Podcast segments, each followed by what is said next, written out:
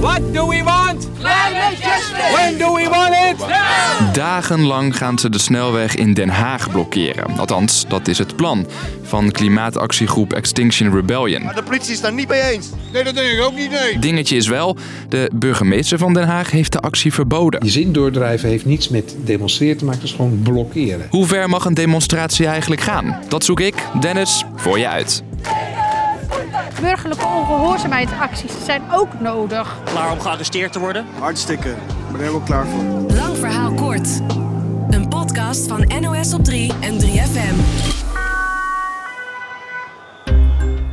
We demonstreren wat af in Nederland. Hoge werkdruk, uh, matige beloning. Van onderwijspersoneel tot zorgmedewerkers. 100.000 banen staan op het spel. En van anti-coronamaatregelen tot anti-kernwapens. Alleen al in Den Haag zijn het er jaarlijks zo'n 2000. Vaak zonder grote problemen. Maar soms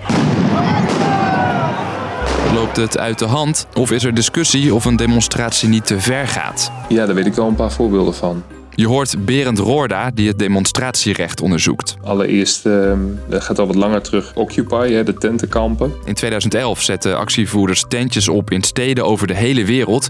De bezettingen waren een protest tegen ongelijkheid en het kapitalistische systeem. Dat er een kleine groep mensen uh, zich verrijkt ten koste van de hele wereld. Ze stonden er zo lang dat steeds meer mensen zich afvroegen of dat wel mocht.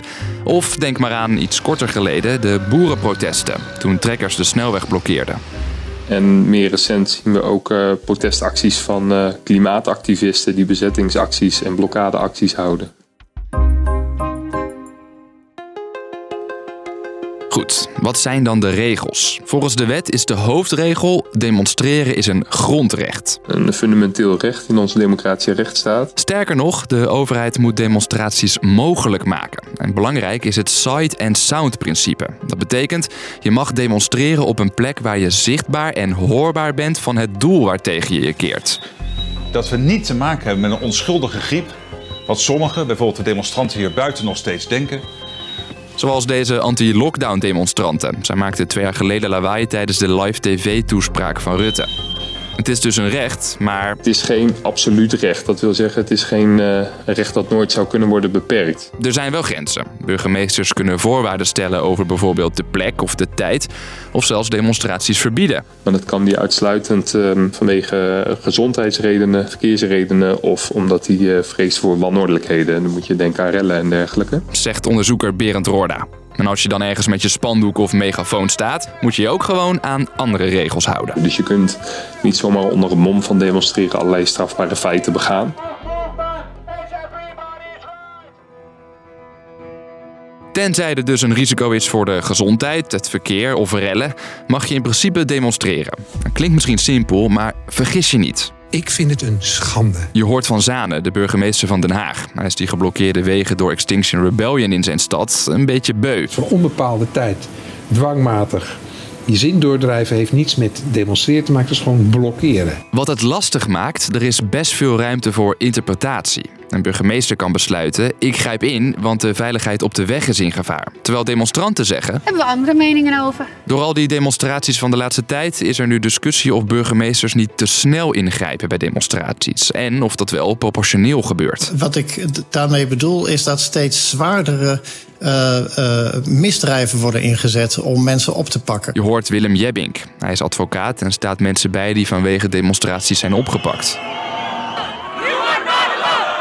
Zij werden bijvoorbeeld aangeklaagd voor opruiing. Een misdrijf waar je vijf jaar cel voor kan krijgen. Het gaat volgens hem veel te ver. Mensen die zoeken grenzen op om uh, aandacht te krijgen. En daarom uh, ja, zijn ze soms bereid om strafbare feiten te plegen. Het gaat niet over moord en doodslag en bepaalt niet over geweld. En ook rechters zeggen soms dat recht op demonstreren weegt zo zwaar. Ik uh, veroordeel bijvoorbeeld wel die demonstrant, maar ik leg geen straf op. Je hoort demonstratie-expert Berend weer. Dat zet burgemeesters dus voor een dilemma. Heeft het dan veel zin om, om ze aan te houden? Of moet je nou gewoon maar toelaten dat die weg uh, uh, meerdere dagen achter elkaar uh, geblokkeerd wordt? Of er iets aan die demonstratiewet moet veranderen? Daarover discussiëren politici, politie en andere experts nu.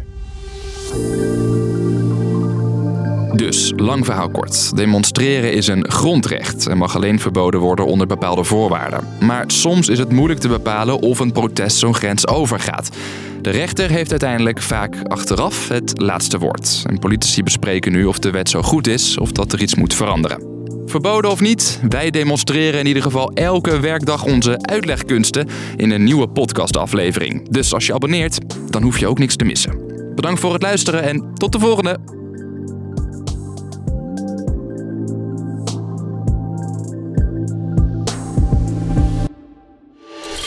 3FM. Podcast. Dat mensen een piep of een ruis horen. Gehoorschade door het luisteren naar harde muziek. Hoe is het als je nooit meer afkomt van die piep in je hoofd? Had ik maar even een knopje of zo dat ik dat uit kon zetten en het niet hoorde.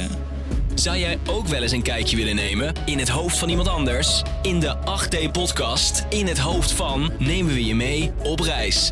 Je volgt mensen die last hebben van tinnitus, angsten en PTSS. En het klinkt alsof je het zelf beleeft. Dus zet je koptelefoon op en check de podcast In het hoofd van in de NPO Luister app.